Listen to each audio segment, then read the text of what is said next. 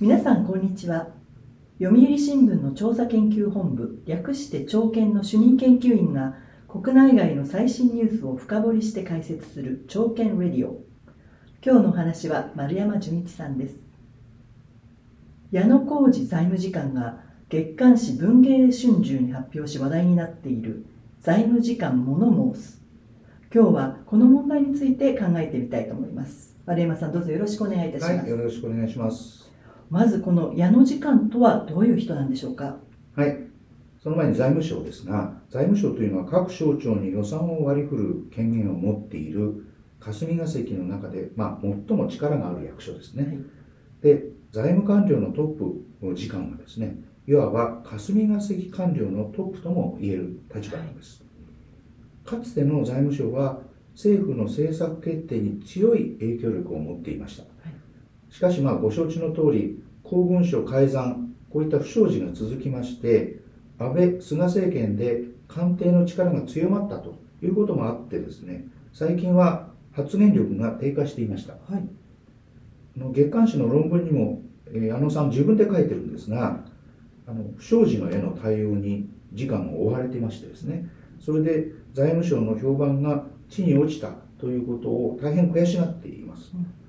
あの矢野さんもともと骨がある人でですね相手が総理大臣でも物おじせず自分の意見をまあ直言するこういう人なんですね、はい、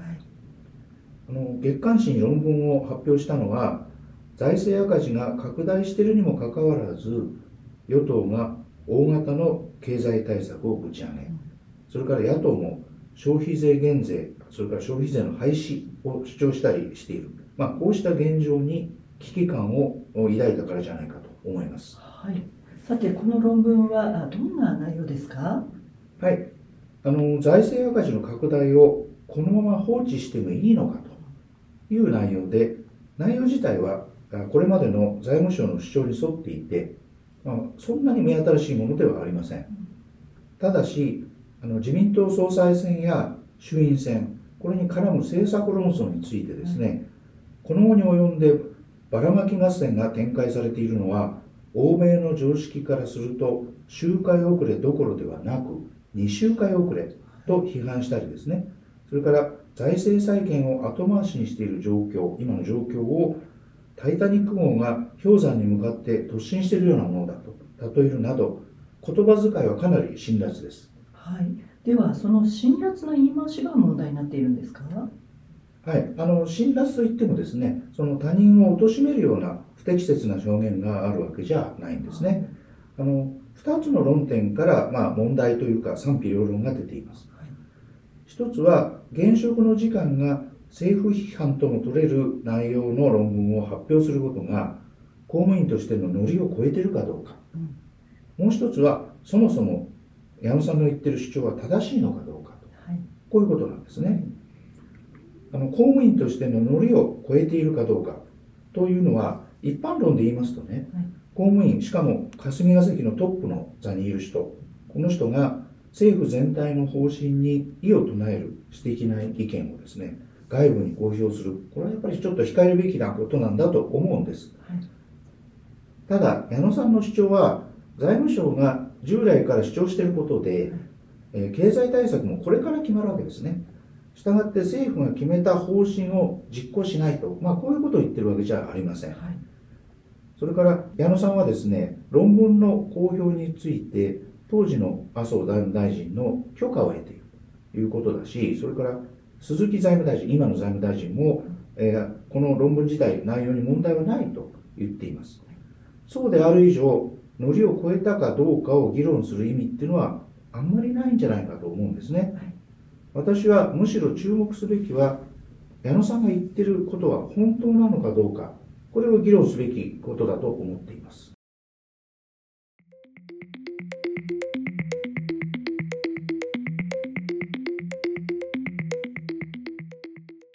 最新ニュースを深掘りする朝見レディオ読売新聞調査研究本部がお届けしています、えー、矢野浩二財務次官のこの論文タイタニック号が氷山に向かって突進しているようなものという辛辣なまあ、物言いが、えーまあ、話題になっているということなんですけれども本当に日本の財政はそんなに危ない状況なんでしょうか？そうですね。あの日本がすぐにでも破綻するかどうかというとちょっと違うような気がするんですが破綻するかどうかともかくとして時間が論文の中で紹介している数字これは正しいんですね、はい。それから、まあ、論旨これも財政学のオーソドックスな原則に、ま、沿ったものでおかしなものではないんですね。あの国の財政状況を測る指標としては債務の残高つまり借金の総額ですね。これが国全体の経済規模を示す GDP 国内総生産ですがと GDP と比べてどの程度あるか。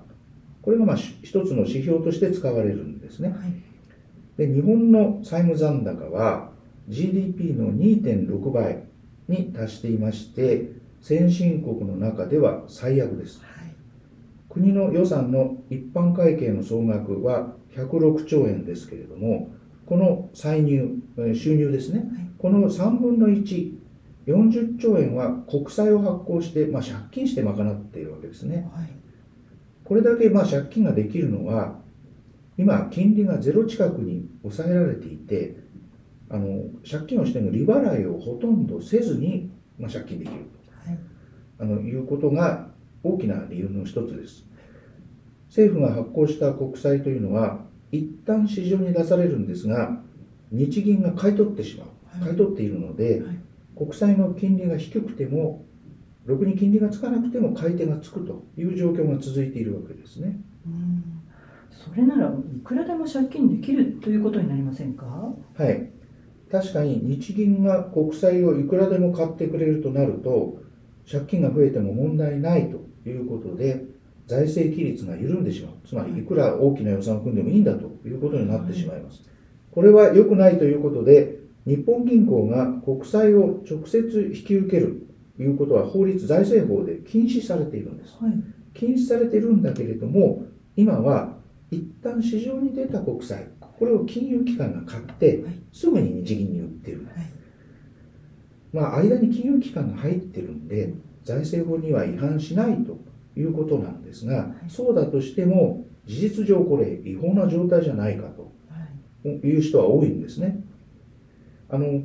よくね国債を発行しても日本はですね国内で買い手がついているんで海外のファンドなどが国債を売り浴びせて高い金利をつけないと国債の引き受け手がいなくなるとこういうことは起きないんだと。はい。みんな国内で紹介してるんだと。はい。だから大丈夫と言われるんですが、えー日銀はその引き受けた国債を全て満期まで持ってるわけじゃないわけです。うん。つまり、えー市場で過去発行された国債が取引されて、その金利が上昇すると、えー国債というのは価値が下がると金利は上がるわけですね。はい。あの高い金利をつけないとか買い手がつかなくなってしまうわけで、はい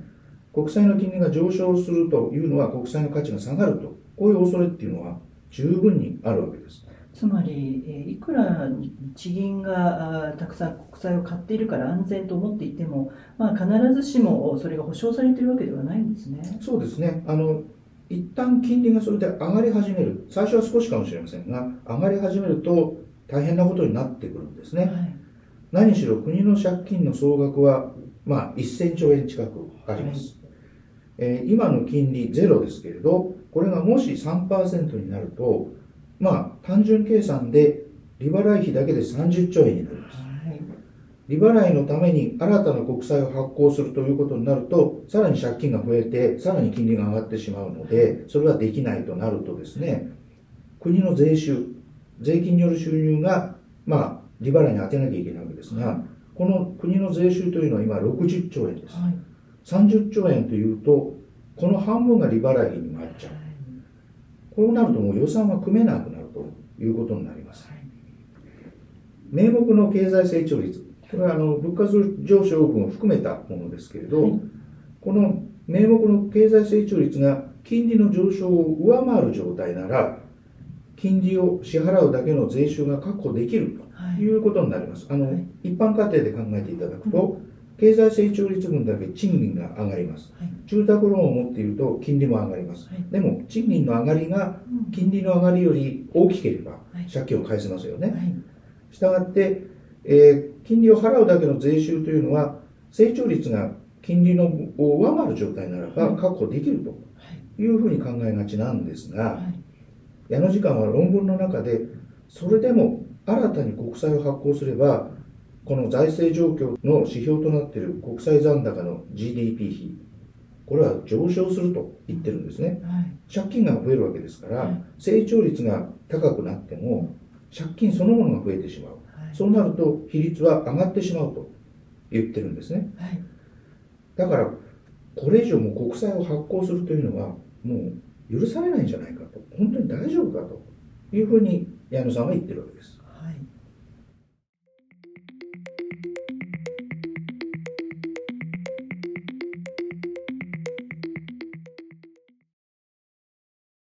さてこの矢野論文これ以上国の借金国債を発行して本当に大丈夫ですかという内容だということなんですがこの論文の内容は間違っているという人もいるんですよねはい。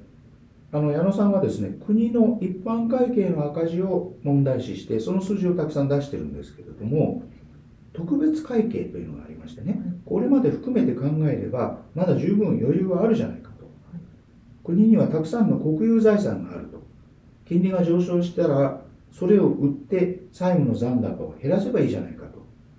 そもそも財務省はずっと前からこんなに国債を発行したらいずれ大変なことになると言っていたけれど、い。まだ何も起きてないじゃないかと。財務省は所詮狼少年なんだと。いう意見結構あります。はい。もう一つあるのは MMT 現代貨幣理論というの、えー理論なんですが、はい。まあ、こういう極端な意見を持ち出す人もいます。うん。これね説明するともう時間がかかっちゃうので大まかに言いますけれど、自国の通貨の国債なら日銀がいくらでも紙幣をどんどんすって引き受けられるんだから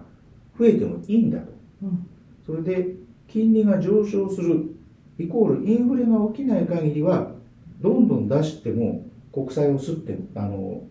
どんどん国債で借金をしてもですねはい。財政破綻は起きない。うん。そもそも金利がゼロの国債は事実上紙幣と同じじゃないか。と、まあ、こういう考え方なんです。あの日銀はどんどん紙幣を吸ってはい世の中に出してますけど紙幣に金利はありません。はいで国債を政府はどんどん吸って出しても、はい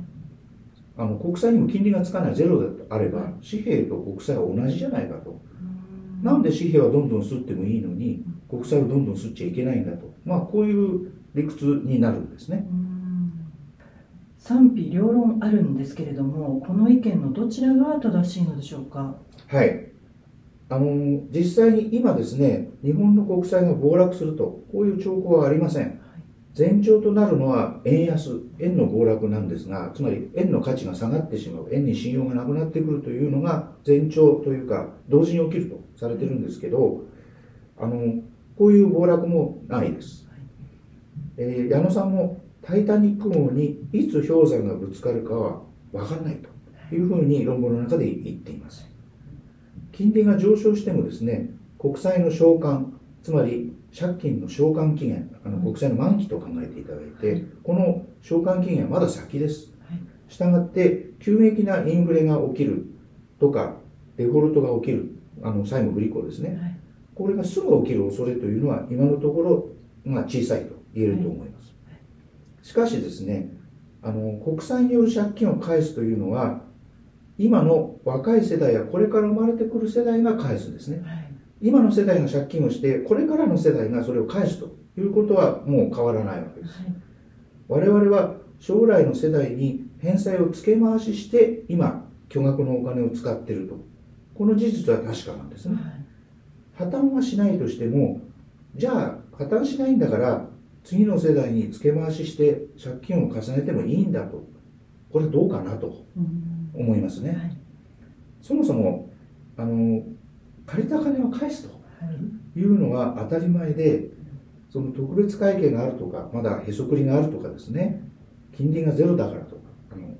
借金しどんどんしてもいいんだというのは、こう、感覚的にちょっと無責任な気がしませんか？はい。そうですよね。あの海外にはですねこうした将来世代につけ回して今どんどん無駄な予算を使っていないかどうかをチェックする。つまり今の借金が無駄でなければいいんですが、無駄じゃないかというのをチェックする第三者機関を設けている国もあるんですね、矢野さんも論文の中でコロナ禍で暮らしが厳しい人への支援がこれは必要だと言っています経済対策を全て否定しているわけじゃないんですが本当に必要なところに必要な額を配分する。こういう当たり前のこともできないようでは日本の将来は暗いんじゃないかと思いますので矢野さんの言ってることにも僕は耳を傾けるべきじゃないかと思っています。はい。丸山さんどうもありがとうございました。次回の朝見レディオもどうぞお楽しみに